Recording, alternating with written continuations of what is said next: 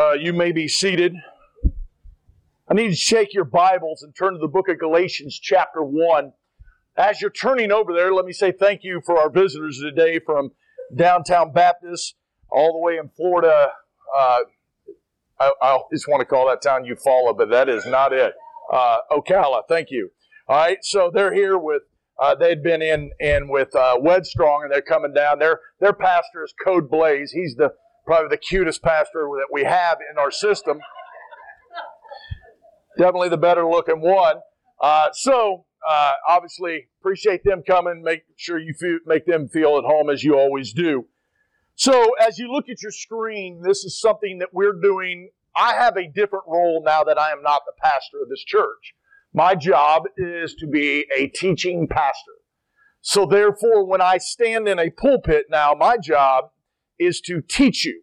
Uh, it's not to necessarily guide you spiritually anymore. That is Justin's job. And that's why you have a lot of life, practical life application from him. That is not my role anymore. My role is to take the deeper things of God and to uh, expound upon those things so that he can do his job. Now, this is perfect because when I first started pastoring, all the fundies that I was, you know, in the fundamental world with, all said Corey wasn't much of a preacher. He, all he did was teach. Okay, well then I guess I'm fulfilling my God-given design here. Which is funny because a lot of the guys in the Living Faith group consider me just a little too amped up. All right, so that's how I consider myself in the perfect position. All right, the fundies think I'm just too light in the pulpit. All right, which is interesting that somebody'd ever look at me and go, "Yeah, you just you just don't have a strong enough attitude to be in the pulpit." I'm thinking, really? I mean, so, but either way, we're going to deal with dispensational salvation. Okay, and, and this is a very deep subject, and here's what I do know. So when I did the last one and I did it on the rapture, and we went on YouTube like we're going to go again with this one, understand I got more feedback off that rapture one than I ever got off any of them. I mean, people just calling me out about how stupid I am for believing in a rapture. I'm like, yeah, I spent an hour proving a rapture. You're going to yell at me for three sentences. You know, at the end of the day, it doesn't rock my world. Well, here's the issue. What I'm about to teach is not going to rock most of them's world. It'll probably rock some of your world and most Baptists. Because what I'm about to lay out, even Baptists cannot stand. So when I said 94% of the Christians out there do not believe in a rapture, that leaves 6% on my side. What I'm about to teach, 99.7% of Christians everywhere don't believe this. And now that means I'm just going to irritate everybody, which is fine. That's, that's okay. But my goal here is not to give you my opinion or to produce some doctrinal view that's not scriptural. The goal is to break down scripture and let the scripture speak for itself and then you come up with your own thought from it. In other words, don't believe me. Just take what I say today, filter it through the book. If it doesn't line up, then don't accept it. If it does, then you have to accept it. Now, before I even get started on dispensational salvation, let me start by saying, so that there is no confusion online or with you, I believe that there is only one way to be saved at this present time. Okay, now I'm clarifying. The only way you're ever going to get saved right now is through the death, burial, and resurrection of Jesus Christ and by trusting in Him and Him alone. And I also believe that if you do get saved, you will always be saved. Okay, now that we've cleared that out, I want you to know that because what I'm about to show you, you're going to go, he, he thinks you can get saved five different ways. No, I don't. In the present day in which we live, there is one gospel. That's not true throughout all of Scripture, though. And we're about to prove that, okay? Now, we're going to start before we even get to our verses, and I want you to see what we have on the screen today is our seven dispensations. Now, we are not hyper dispensational. That is, that's a heresy. It's a false doctrine. But at the end of the day, there are seven basic dis, dis, uh, dispensation, excuse me, I couldn't get the word out, in the Word of God. Now, we can break it down simply innocence, which is the Garden of Eden. That's Adam and Eve before sin, okay? And then we have consciousness, which takes us from the sin to the flood. After the flood, you have human government. Now, what I want you to understand is some of the dispensations will overlap. Like human government goes from the flood all the way until when Jesus returns. Okay? That's first. Then we enter into the promise period. This is Abraham, uh, sometimes called the patriarch area. Okay? Then you enter into the law, which is Moses. Now, just a little side note. Moses comes 1500 BC. You have almost 2600 years of history before Moses shows up. And all that's in the book of Genesis, by the way. That book covers a lot. Then when Moses comes in, he institutes the law, and the law goes into effect until the death of Christ. Right? He is the New Testament, right? And the New Testament doesn't go into effect until the death of the testator. Okay, now that's important because when you're reading your Gospels, you're reading Old Testament. You're like, wait a minute, they're in my New Testament. They may be in the New Testament format of your Bible, but the actual spiritual economy in which it's working is Old Testament laws in effect. Still in effect. Then if you'll notice, we kind of have a, a tilted line there where we have the dispensation of grace where you and I are at. And the reason you see that tilted line is because there was a time period in the book of Acts where we were transitioning out of the law into grace. And people go, whoa, whoa, whoa, wait a minute. I thought all that ended with the death of Christ. It, it, the fulfillment of the law did. But let me just ask you something. When, when Peter and all them guys went fishing, and they didn't catch nothing, they come up on the shore, and Jesus is there, and he's got some, he's got a grill out, and he's cooking some what? Some fish, right? What if he'd have been cooking some bacon? Would they have ate it? No. They had no idea until Acts chapter 10 that that was going away. Do you know in Acts chapter 2 they're still meeting in the temple daily? Why are they going to the temple? Well, they're Jews. Yeah, but God done away with all that. They didn't know that at the time. Paul hadn't showed up to write the New Testament uh, uh, epistles. They're living through it. Okay? So you have a transitional period. Then what happens is once there's the rapture, it actually goes back to the law. Okay, that's where a lot of people get confused.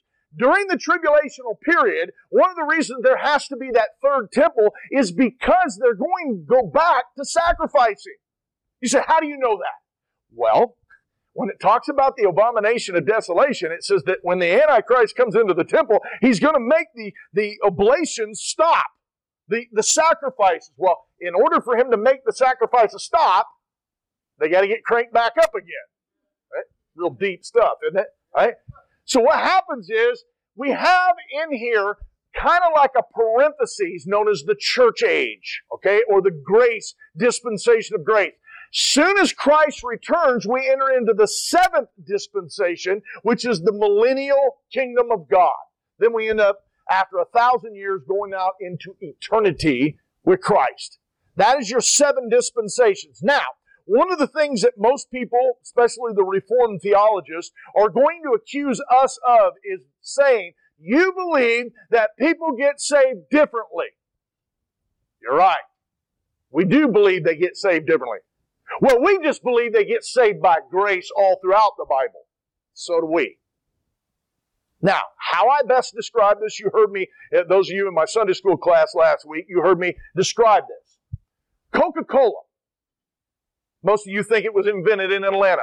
It wasn't. Right here in Villa Rica. That's a true story. I ain't messing with you. Okay? Now, Coca Cola can be dispensed in multiple forms. Okay? And so you have the fountain drink, you have the, uh, the, the aluminum can, you got the glass bottle, which is by far the greatest. If you if you prefer it in something other than a glass bottle, you, you've got to turn in your Southern card, all right? Now, Then you got the plastic bottle, the two liter. And as I joke with you, the old Coca-Cola museum used to shoot it across the room into your cup. It's all Coke. It's just dispensed differently. But it's Coke. So when we go back to our dispensations, we do teach that it's grace. That no man is ever going to look at God go, I got here on my own. No, if you ever make it, you'll make it because of God's grace. Now, the question is, how does God dispense His grace to all seven sections of time? That is what a dispensation is. By the way, for my Reformed theologist people, Reformed ain't in the Bible, but the word dispensation is. It is a Bible concept. All right? And by the way, you say, well, you just you just came up with you guys that that, didn't even come out until you know uh, Larkin and all that. Are you kidding me? And by the way, we don't call ourselves Calvin after some man. We believe in dispensations because it's biblically concept in the Word of God. It's not something we came up with. Now, hang with me. We're going somewhere. All right. Now, for those of you that say, I don't believe that God deals with people different at all. Okay, well, let's just start here in Hebrews. And we're going to Galatians, so stay there.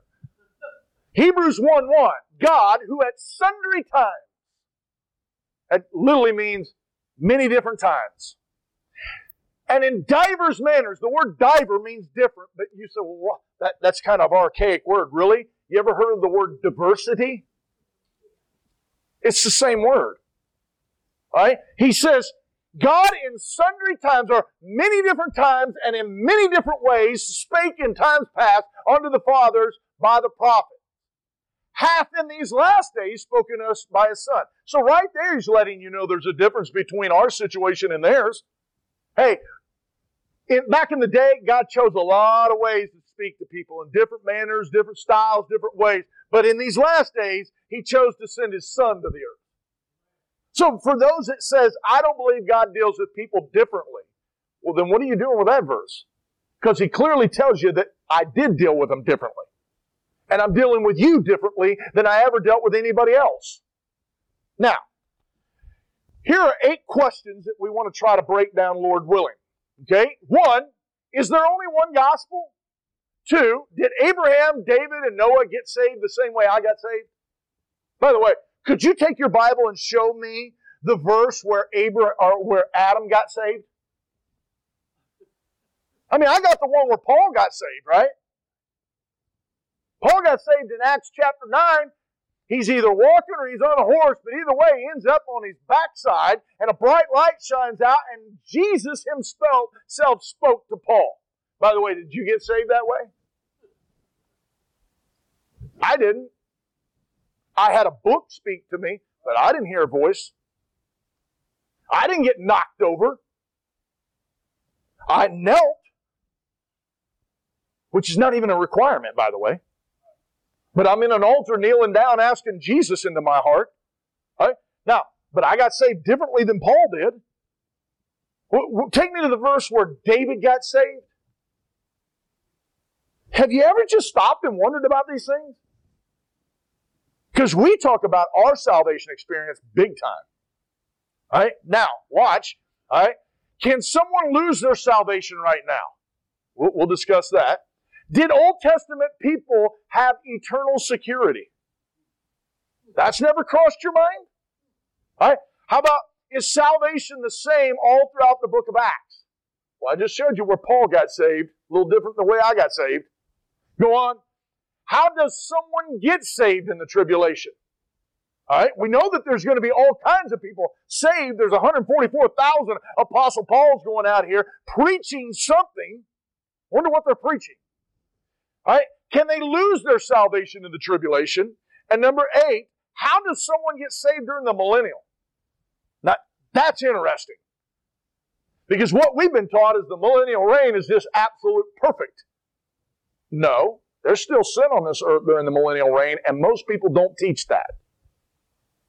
There's death. There's all that stuff. Death doesn't leave until the new heaven, new earth. All right? Now, so if you got your Bibles, let's start with number one. Is there only one gospel? This is where your Reformed theology guys need to tune in. Because they use the word gospel to cover everything. And here's my question What gospel? Is there only one? Now, for those of you that are losing your mind at the moment, how did I start the sermon? I believe in one way to be saved at this present moment. Now, hang with me. Now, watch this. All right? So, look at verses 6 through 9. We have the famous saying of Paul here, and he says, I marvel that ye are so soon removed from him that called you unto the grace of Christ unto another gospel, which is not another. Uh oh. I guess there is only one. Well, hang with me. He says, But there be some that trouble you and would pervert the gospel of Christ. Now, it's, important that you, listen, I don't know how you break down Scripture. I really don't. I truly believe there is not a comma out of place. Which means, why did he have that gospel of Christ thing in there? Just a, just a side note. Now watch this. But though we or an angel from heaven preach any other gospel unto you than that which we have preached unto you, let him be accursed. That's a big deal. We take this verse lightly. Do you understand? Now, hang on, you're going to get mad at me. We preach the gospel of Jesus Christ, death, burial, resurrection, and if you trust that, you're eternally saved.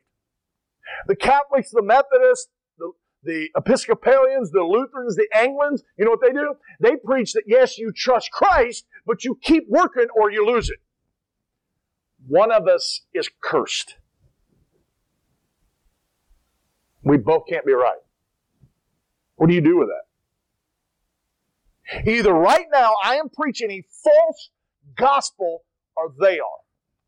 Because it's not the same. One of us has to be accursed from God.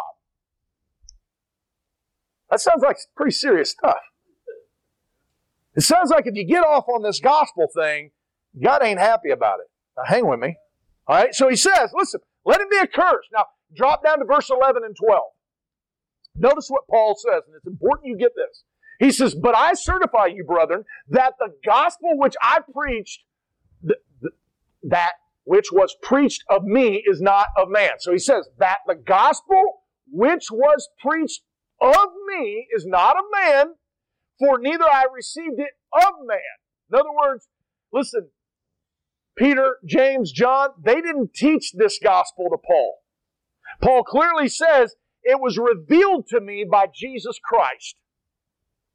Now, I don't know if that was on the road to Damascus. I don't know if it's when he got up there with Ananias. I don't know when it got down. But I know this. The gospel that Paul preaches was given to him directly from God himself. Now watch, we're going somewhere. Now, Acts 20, 24, Paul calls that the gospel of the grace of God. Same gospel. So it's called the gospel of Christ or the gospel of God. The grace of God. Here's another one Romans 1 1. Paul, a servant of Jesus Christ, called to be an apostle, separated unto, look at this, the gospel of God. So it's the gospel of the grace of God, it's the gospel of Christ, and it's also the gospel of God. Romans 2 16. In the day when God shall judge the secrets of men by Jesus Christ according to my gospel. Whose gospel? Paul's. Why is it his? because it was revealed to him. Because he is the, the apostle to the Gentiles. And God says, Hey, Paul, I got a special message for you. And I want you to go preach that. It's important that you understand it wasn't Peter that came up with it. Sorry, Catholics. Your first pope didn't come with the first gospel. It was Paul. All right? And the bottom line is, he calls it my gospel. You get over here in 1 Corinthians 9 16, it says, For though I for though I preach the gospel, I have nothing to glory of. For necessity is laid upon me. Yea, woe is unto me if I preach not the gospel. For if I do this willingly, I have a reward. But if against my will, a dispensation of the gospel is committed unto me. Now, this word dispensation of the gospel, he's not using this word in a reference of time, but in a, what I was explaining about Coke. He's saying the gospel was dispensed unto me, and I am to dispense it upon you. And if I choose not to preach the gospel, woe unto me, because it was given to me to give to you. By the way, it was given to you to give to them. All right? Now he goes on and he says once again, he calls it the gospel of Christ. Now let's go back to our verse. So, he uh, excuse me, one more. Now let's get into the definition of this gospel. All right? So we're talking about the gospel itself of the stuff you and I know, right? Now, what the word gospel, do you know what it means? It means good news or good tidings. That's what it means. It's the good news. That's important that you get that. All right? Now, I want you to notice here that the gospel of God, the gospel of grace, the gospel of Christ, Paul says it's my gospel. He gives you the definition of it right here.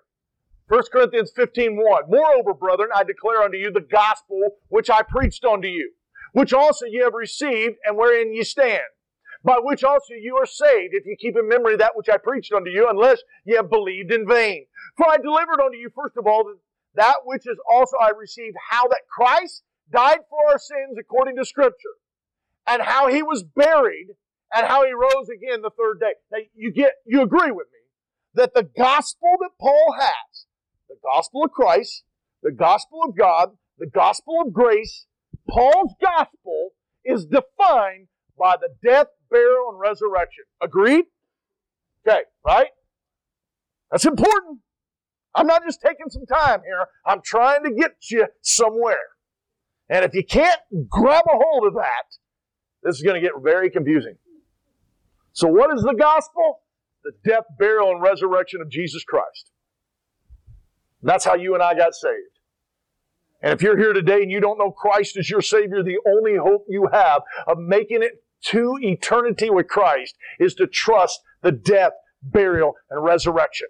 All right, let's go back to the verse in the scripture.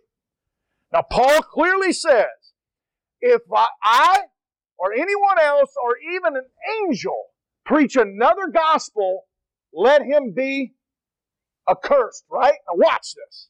Now, take, take a look at Revelation 14 6. We're at the end of the tribulation. The 144,000 have already preached. Now, watch this. And I saw another angel fly in the midst of heaven having the everlasting gospel. Well, I, I just need to stop there. Now I know I know Paul had multiple names for his gospel: gospel of grace, gospel of God, gospel of Christ, and my gospel. But he didn't mention anything about an everlasting gospel, right? He said this angel who's coming in having the everlasting gospel. Now the angel's going to preach it, and he says to preach unto them that dwell on the earth and to every nation and kindred and tongue and people, saying with a loud voice. Now he's going to give you the definition of the everlasting gospel. Here's what he says Fear God, give glory to him, for the hour of his judgment is come. Well, let me ask you, is the hour of his judgment come right now? No. We're not under the judgment of God at this moment. He's talking about the wrath of God hitting this planet for seven years. All right, now hang with me. He says, and worship him that made heaven, earth, and sea, and fountains of water. Wait a minute. Is that the gospel you got saved by? I just told you. Paul's gospel, death, burial, and resurrection. Do you see any of that being mentioned? Could we go out here on the streets like old school street preachers and preach this gospel, the everlasting gospel, and see people saved? Is that how they get saved? Do you get saved by fearing God? No.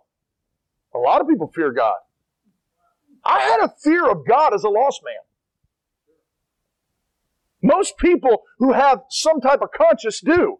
People who do believe in a creator. We know, hey, I'm a sinner. Right? So, having a fear of God doesn't save you. Giving glory to Him doesn't save you. You understand you can come in here and worship all day long. People do it every day. Lost as a goose, glorifying God. Now watch this. For the hour of judgment has come. We've already determined that's not true. If you went out there and preached that, would you be lying? Yes.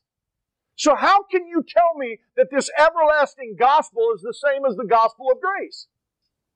And if you're telling me they're not, then you have to admit there's at least two gospels. Because this one right here and the one we preach is not the same thing. Now here's what I don't understand. We have a contradiction here. Because God, through the inspiration of Paul, it's God's word in Galatians, not Paul. It's God saying, if somebody preaches another gospel, let him be accursed, even if it's an angel. Why isn't God cursing this guy? See, the problem is when you have contradictions in your Bible, and which there's a lot of them if you want there to be, it's always having it where it's not supposed to be. You're trying to apply a scripture that doesn't apply for that time frame or that people group. Every time. That's why we, we are Pauline epistle guys. We get our doctrine from what Paul wrote from Romans to Philemon. That's where we get our doctrine, and that's what we teach. Now, we teach the whole Bible, but as far as the doctrines that we stand on, we get them from Paul. He is the one with the gospel of grace that we got saved by. Now, watch this. All right. So, number one, we know that there's at least one gospel, Paul's gospel, which is the gospel of God, gospel of grace, gospel of Christ. All right. Now, look at Matthew 4 17. Check this out. From that time, Jesus began to preach. So Jesus comes on the scene, right? He's been baptized. He's heading out. He's doing his public ministry, and he says, he began to preach, and here's what he preached. Repent, for the kingdom of heaven is at hand. Now, can I preach that? Can I stand out there at Walmart and scream that? No. The kingdom of heaven isn't at hand. Now, I don't have time to take you, and by the way, this, this whole sermon I'm giving you is just an overview. Uh, this is literally six, seven, eight weeks to break down each one of these. But I'm telling you, the kingdom of heaven isn't at hand. It was at hand when he showed up. It will be at hand again during the tribulation. Now watch this. And Jesus went about all of Galilee teaching in their synagogues, preaching the gospel of the kingdom. Hmm, I've, I've heard people say that a lot. We're preaching the gospel of the kingdom. Really? So you're just standing up saying, repent for the kingdom of heaven is at hand? I'm preaching the gospel of the grace of God. Paul's gospel. The one that was revealed to him, not Peter, James, and John. It's the, it's the gospel that's the death, burial, and resurrection. It's not the same gospel. He said this is the gospel of the kingdom. We're going to talk about this in just a minute. We're going to talk about 144,000 Apostle Pauls preaching this gospel. Now, check this out. So we have the gospel of the kingdom of heaven. But now, look at Mark chapter 1, verses 14 and 15. Now we have a difference here. Same story. And this is where all the intellects get all messed up. Watch this. He says, Now after this, that John was put into prison, Jesus came into Galilee preaching the gospel of the kingdom of God. And this is where all your intellects say, Oh, no, no, Corey, kingdom of God, kingdom of heaven, it's the same thing. Really? Because if you just let the Bible define each one, here's what it says. The kingdom of God is not over here or over here. It doesn't come with observation. You can't see it. He says it's inside you. And then he goes on to say, it's not a physical thing. He says it's joy, peace, and righteousness in you. But when it comes to the kingdom of heaven, he describes it by saying it's a place where Abraham, Isaac, and Jacob are going to sit down together. So if they're the same thing, is Abraham, Isaac, and Jacob sitting down in my heart right now? Because the kingdom of God is inside me right now. It's a spiritual kingdom. The kingdom of heaven is a physical kingdom where he sits on the throne over there. You say, well, how is he preaching both of them? Because they both kingdoms were present. He was offering a spiritual kingdom and he was offering a physical kingdom. The intent even all the way back to the garden, is that the kingdoms were together. And what happened was Adam died, and the spiritual kingdom left this planet. He died spiritually. But the kingdom of heaven stayed around for a little while. Then it eventually left with Coniah. Right? And then all of a sudden they both came back with Jesus. So when here he is, he says, listen, the gospel of the kingdom of God saying, the time is fulfilled and the kingdom of God is at hand. Repent, believe the gospel. Now, I just showed you the gospel of the kingdom of heaven and the gospel of God, or the gospel of the kingdom of God. Where in either one of these things did Jesus preach about the death, burial, and resurrection? He doesn't even mention it. You know, one of the requirements to be saved is to believe in the resurrection in this present moment. Do you know that the guys that he hung out with for three and a half years still didn't understand the resurrection until it actually happened? Do you honestly think three years before that goes down, he's walking around going, trust in the death, burial, and the resurrection? Huh? What do you mean? That's what they'd be doing. I don't even know what you're talking about, Jesus. Yeah, I'm going to be dying. I'm going to be buried. I'm going to be raised again. You got to trust in that. It's not what he's saying. All right? So now we got Paul's gospel, the gospel of the kingdom of heaven, the gospel of the kingdom of God. But here, let's, we've already looked at this one, and I won't break it down again, which is the everlasting gospel. And once again, does he mention anything about the death, burial, and resurrection? So we obviously have a fourth gospel. Called the everlasting gospel. Now, Galatians 3, 5, and 7. I want you to, I want you to see this one. We got Abraham here, right? And it says, and he, and he, therefore, that ministers to you the Spirit and worketh miracles among you, doeth he, he it by the works of the law or by the hearing of faith. Even as Abraham believed God, and it was counted unto him for righteousness. Know ye therefore that they which are of faith, the same are the children of Abraham? Abraham believed God, and it was counted unto him for righteousness, right? He believed God for what?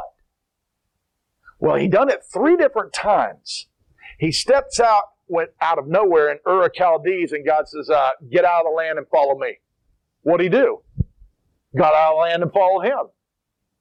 Number two, he took his son up on a mountain, was about to take him out.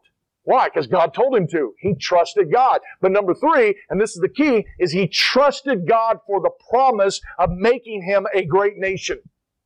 All three of those things were done in his life. Do you understand? Yes, he had faith. But with all of them, there was a work that followed. That's important because I'm going to end up in James in just a second. Now check this out.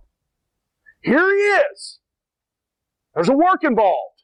But I want you to notice the real part of this.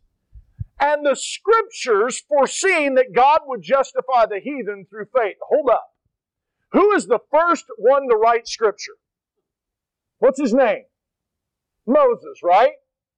Okay? Now we could have a debate about the book of Job, but we know for sure that the first five books of the Bible were written by Moses.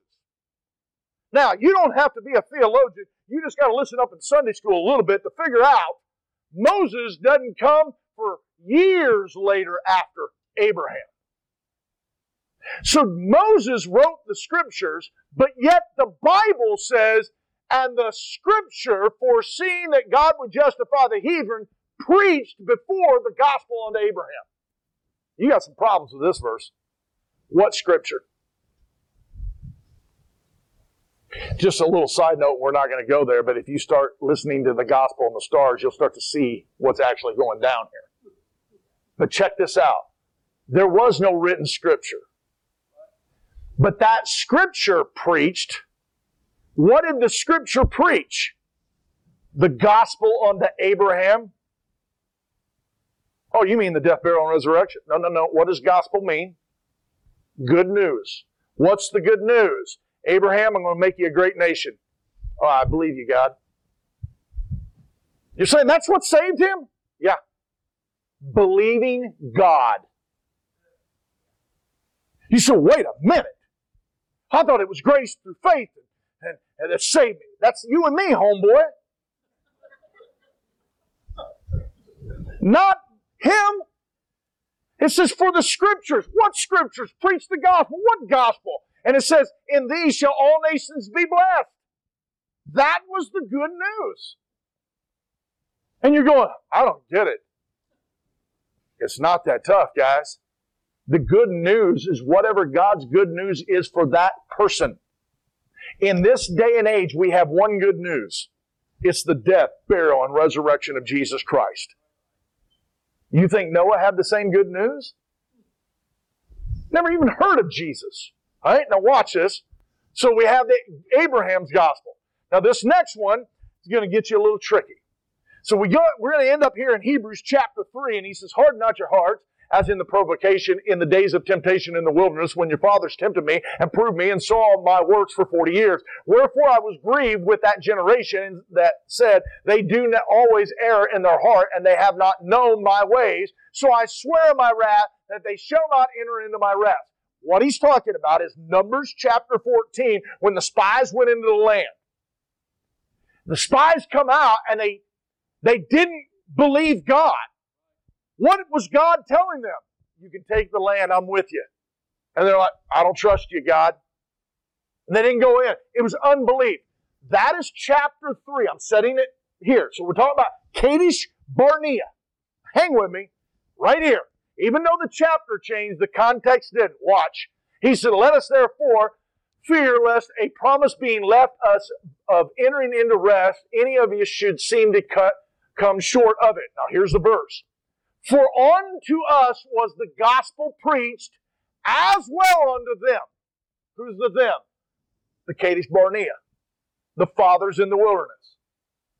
Well, the gospel was preached on us. The good news was preached unto us, and the good news was preached unto them. You're telling me you can go back to Numbers 14 and find where somebody's preaching death, burial, and resurrection of Jesus Christ? It's not in the scripture. What is the good news? The good news is, I've given you the land. Here's what he says. He said, We preached the good news to them, but the word preached did not profit them, not being mixed with faith in them that heard it. All gospels are worthless without the faith being mixed with it. Now hang with me. The last gospel is going to get tricky. So that's called the Gospel of Kadesh Barnea. You didn't even know there was a gospel in the Old Testament like that, did you? It's clearly there. Now watch. Watch this. So Romans 10, 15, Paul's coming around, and we got the whole Romans road thing going on, so we got to be talking about us, right? Hang with me. Watch what God does with his book. He says, And how shall they preach except they be sent? As it is written, how beautiful are the feet of them that preach the gospel of peace. Well, that's a new word. And bring glad tidings. What is glad tidings? Good news. Right? Of good things. Verse 16. But they have not all obeyed the gospel. What gospel? The gospel of peace. For Isaiah saith, Lord, who hath believed our report? Now, what Paul's doing is quoting Isaiah. So we can go back to Isaiah 52 and grab the quote. Now watch what God does with his book. If you can find a book better than the one that's sitting on my podium, I want to see it. Now watch.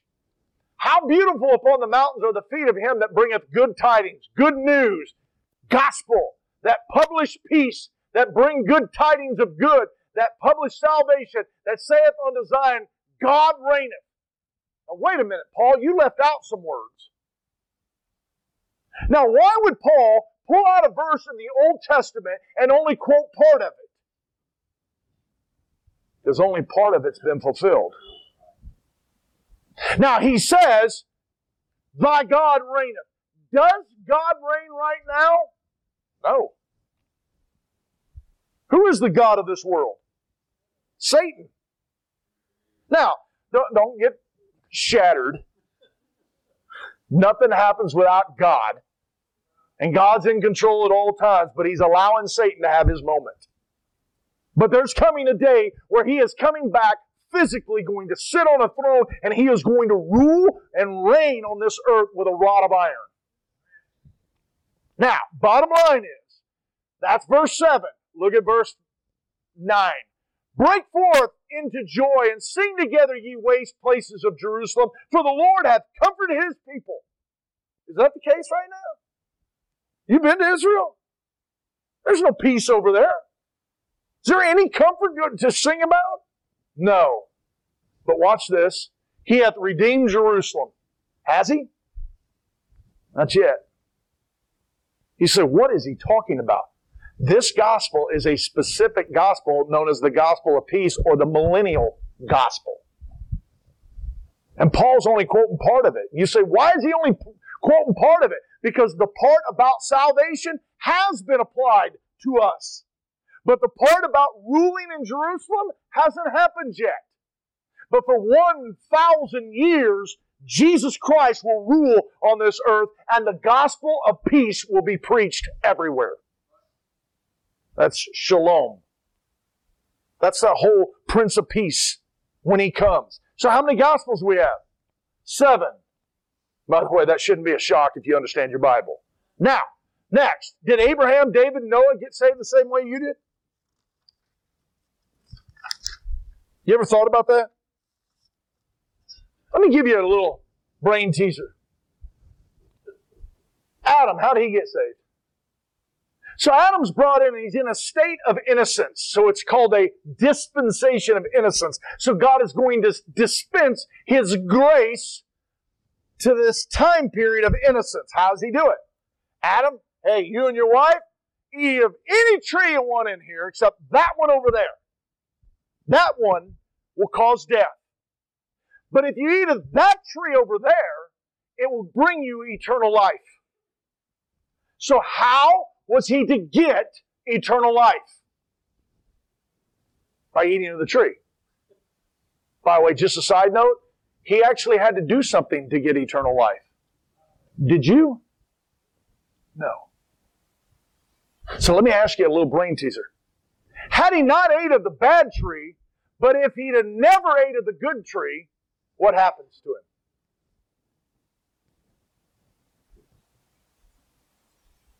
How much of the Bible have you not thought of yet? That's why you'll never stop this book. Have you even thought of that question? What happens if he doesn't eat of it? Of neither one of them. Because God says, I'm going to dispense my grace to you. I'm going to give you eternal life, but you're going to be required to do something. Well, what am I required to do? Don't eat that one and eat this one. That was his deal. How about Noah? Noah is the first person in all the Bible where it says, and Noah found grace in the eyes of the Lord, right? But in order for Noah to be saved, what did he have to do? He had to build an ark. That's called works. He found grace, but what if he doesn't build the boat? He dies. Abraham, get out of that country. No, I believe I'll stay here. What happens? He dies. If you're seeing a pattern here, there's always a work connection back then. You say, well, not under the law. Hold up, big man. The law doesn't show up until Moses. I haven't mentioned a guy yet under the law. There was one day in the life of Abraham, Adam, Noah, where they had to meet on a certain day of the week and honor that week. They weren't required to do that day. They did it. That was not a law that was set forth. They didn't have to do a lot of things that are in the law. Those things were applied when Moses came on board. You say, did, did, did Abraham ever eat pork? I don't have a clue. He may have, he may not have. Had he ate pork, it wouldn't have been a sin. You know why? There wasn't a law yet. Okay, and what I'm trying to show you is these guys didn't get saved the same way you and I do. Do you know, and this is where the Reformed theology guys get all jacked up. They believe in total depravity. And what they teach is you were so depraved, you couldn't even choose God. So therefore, God had to save you and make you born again so you could choose Him. They got a back, backward salvation. Well, you know, I can see how you can fool people in the New Testament on that, but how do you make that apply in the Old Testament? And here's why. Not one individual in the Old Testament ever experienced the new birth. They never experienced the indwelling and sealing of the Holy Spirit. Not one of them. David is a great man. Abraham is a great man. Noah is a great man. And not one of them got the privilege that you get, which is the indwelling of the Holy Spirit. What do you do about that? How'd they get saved with their total depravity? All right? Now, can someone lose their salvation right now? Now, watch this. Pay attention. All right? So we got Methodists, Catholics, Church of God, Episcopals, Jehovah Witness, Seventh day Adventists, Charismatic, Anglican. You know what they all teach? That you can lose your salvation. Us and the Presbyterians are generally the only ones that believe in eternal security. You say, okay, what's your point? Are they all nuts? I'm, I'm, I'm being nice about that. Do you think they're just pulling that out of a hat? Or do you think they may have some verses to back it up with? They do. I can show you all kinds of verses that show you you can lose your salvation. Well, wait a minute, Corey. You said you believed in eternal security. I do. Well, I thought you were a Bible believer. I am. Now you're confusing me. All those verses that they can take you to to show you that they can you can lose your salvation, they are correct. They are verses being misapplied to the wrong people in the wrong time frame. Those of us in the grace dispensation, when given eternal life, it is eternal life. Let me tell you this. If you could lose your salvation, you would. Wouldn't take a lot of thought. Now watch this. Hebrews 4, 6, 4, and 9. Uh, excuse me. Hebrews 6, 4 through 6. For it is impossible for those who were once enlightened and have tasted the heavenly gift and were made partakers of the Holy Ghost.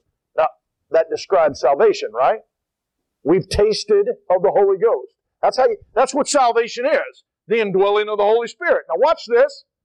And have tasted the good word of God and the powers of the world to come.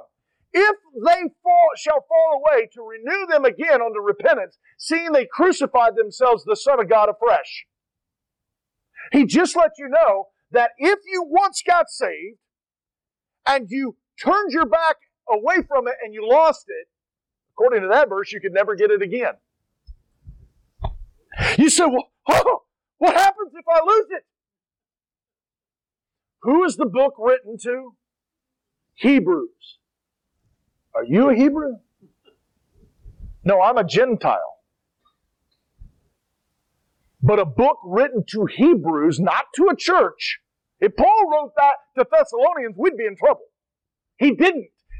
That was written to the Hebrews. And during the tribulation, when somebody tastes of the good things of God and the Word of God that they hear from the 144,000, and they end up down there in Petra, safe from the Antichrist, if they turn their back on that and go back out, get that mark, they're done. They've lost their salvation. But it doesn't apply to me. I remember when we were talking about Abraham? Abraham's faith had works connected to it. He didn't get saved like you and I did. James comes around and he says, Hey man, he said, even so, even so, faith, if it hath not works, is dead being alone. And I'm teaching you that right now I could leave this pulpit, never walk into another church, never pick up another Bible, and I'm still going to heaven. I couldn't go to hell if I wanted to. But he says, hold up. If you have a faith that doesn't have works attached to it, it's dead. Okay, well, let's, let's see what he says here. Yea, a man may say, Thou hast faith, and, and I say, Works, show me thy faith without thy works, and I will show thee thy faith by my works. He goes on down again. He says, Faith without works is dead. He closes out the verses and says, Ye see that how that by works a man is justified, not by faith only. What are you doing with all that? You know, us Baptists, we get real creative on how to, well, what that really means is, no, it means exactly what it says. That if your faith isn't tied with works, your faith is dead. And he goes, he says, well, you know, your faith may be dead, but notice here, he says, listen, see then how that work, by works a man is justified. Were you justified by works? Was works involved at all? No. There was nothing attached to your salvation except belief in the work he already did. But the book of James is written to a specific group of people. The first verse says, James, to the 12 tribes scattered abroad. Which are the 12 tribes? You're not part of the tribes. That book is written to Jews. And if you're a Jew in the tribulation, and for the first time in your life, you're going to pick up a New Testament, the first book you would probably read would probably be Matthew. Just a little shot. I mean, I'm thinking. Do you know who Matthew's written to? To the Jews. Do you know what Jesus is preaching? Which gospel he's preaching to Matthew? Repent for the kingdom of heaven is at hand. Okay, so you, if you're reading that, you're going, whoa, that's what them 144,000 dudes are saying. So you get done with the book of, of, of Matthew and you're like, where do I go? Oh, here's a book that's written to Hebrews. I'm a Hebrew. Let me read the book of Hebrews. Oh man, if I taste the good things and I turn away, I've lost it. Well, let me keep reading. What's the next book after Hebrews? James. Written to the 12 tribes. And what's going to be going down then? Scattered abroad. Now all of a sudden I'm reading over here. If I don't have works to go with my faith, it's dead. Huh. Now watch. Matthew 24, 13. But he that shall endure unto the end, the same shall be saved. Matthew is written to who? The Jew. Who's going to have eternal life? We do. They're not guaranteed it. Now, the Old Testament, okay, so can we lose our salvation? No. Can they during the tribulation? Yes. Now, quickly, the Old Testament people, did they have eternal salvation? Quick answer, no. Okay, they, uh, the book of Hebrews says it this way that every year they had to come in and offer an animal. What if they chose not to one year? What if they said, I ain't doing it? I did it last year. I'm going to be, they, they, got a DeLorean figured out what a Baptist is. Yeah, I was good. I went to, I went to church last Christmas. Right? If they did that, they wouldn't have salvation. You say, they weren't saved by keeping the law. No, they're saved by grace. With works attached to it that if they ever stopped, they were done. They couldn't just go, well, I did that as a kid. I'm good to go. And I don't have time to take you through all the verses, but here they are. Hebrews 10, 1 through 4. All right. Number five. Is salvation the same through the book of Acts? Now watch this. Now I want you to notice the seven here and the dispensation here is kind of tilted at an angle because that tilt of the angle is the is the transitional period through the book of Acts. We're almost done. Just hang with me. All right. Now, we got the first sermon ever preached. We got the day of Pentecost going down. Now check this out. He says, verse 5, who is he preaching to? I've highlighted it for you. Jews. Verse 14, ye men of Judea. All right. Verse 22, ye men of Israel. Verse 36, house of Israel. Who is the audience? Jewish people, right? Israel. So you got to be very careful going in here to the first part of the book of Acts and applying it to the church. Church wasn't even there yet. Watch this. Verse 36. We'll just click over one. Now, this is verse 36. Now, Peter's preaching to the Jewish people. And he basically, here's what he says in verse 36. Therefore, let the, all the house of Israel know surely that God hath made that same Jesus whom ye crucified, both Lord and Savior. So what he did for a whole sermon to go, hey guys, you know that Messiah you've been waiting for your whole life? Yeah. You know, all of Israel's been waiting for it? Yeah. Yeah, he came. His name was Jesus, and you killed him. Now, if you're a Jew sitting there and you're going, wait a minute, I've been waiting my whole life for the Messiah, and you're telling me he finally came and we killed him? Verse 37. Now, when they heard this, they were pricked in their hearts. And they said unto the to the rest of the men, brethren, what shall we do? They're asking the question, we killed our Messiah we've been waiting on. Now what do we do? That's literally what they're saying. He looks at them in verse 38 and he says, Repent, be baptized, every one of you, in the name of Jesus for the remission of sin. Now, how many of you had to be saved by getting baptized? Not me. I got saved and then I got baptized to show the world what happened to me. I didn't need to be baptized for the remission of sin. This is where your Church of Christ boys come in. Now, now, hang with me. The Baptists have a time with this thing. Well, the word for there, and they give you some Greek garbage. No, it clearly says what it says. In order to be saved, you got to be baptized for the remission of sin, and then you shall receive the Holy Ghost. When did you receive the Holy Ghost? I got it the day I accepted Christ as my Savior. I didn't get baptized for almost two months later. I received the baptism of the Holy Spirit immediately, and I didn't speak in some goofball language. What I did was have a peace in my life that had never been there before. All right? Second sermon. Now watch. Second sermon. Ye men of Israel. So who are we talking to? He goes on, the God of Abraham, Isaac, and Jacob, the God of our fathers. Whose father? The nation of Israel. So who's the audience? Israel. He says, he's got the same basic sermon. He's like me, just keeps preaching the same thing over and over again.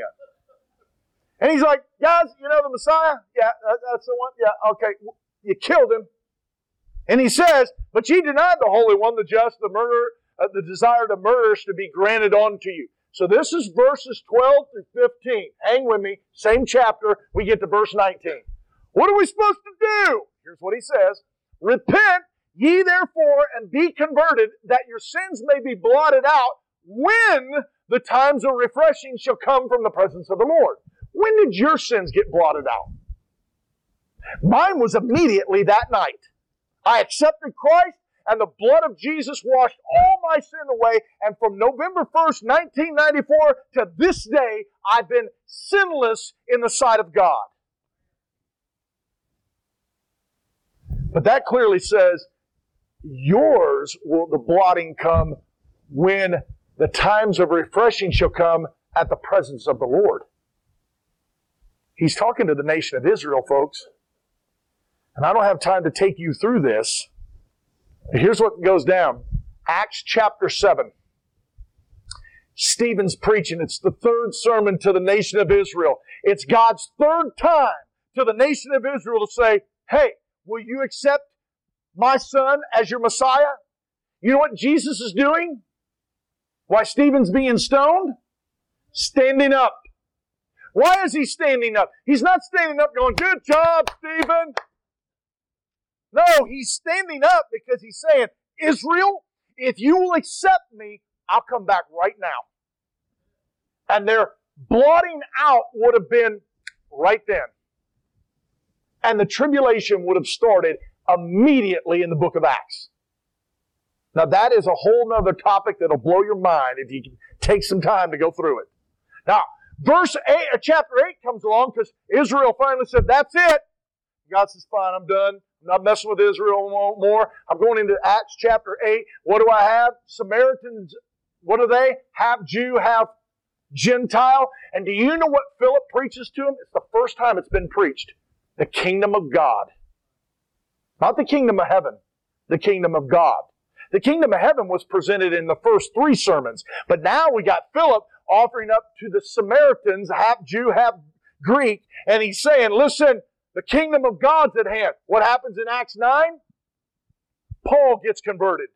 What happens in Acts 10? Cornelius, the first full blown Gentile.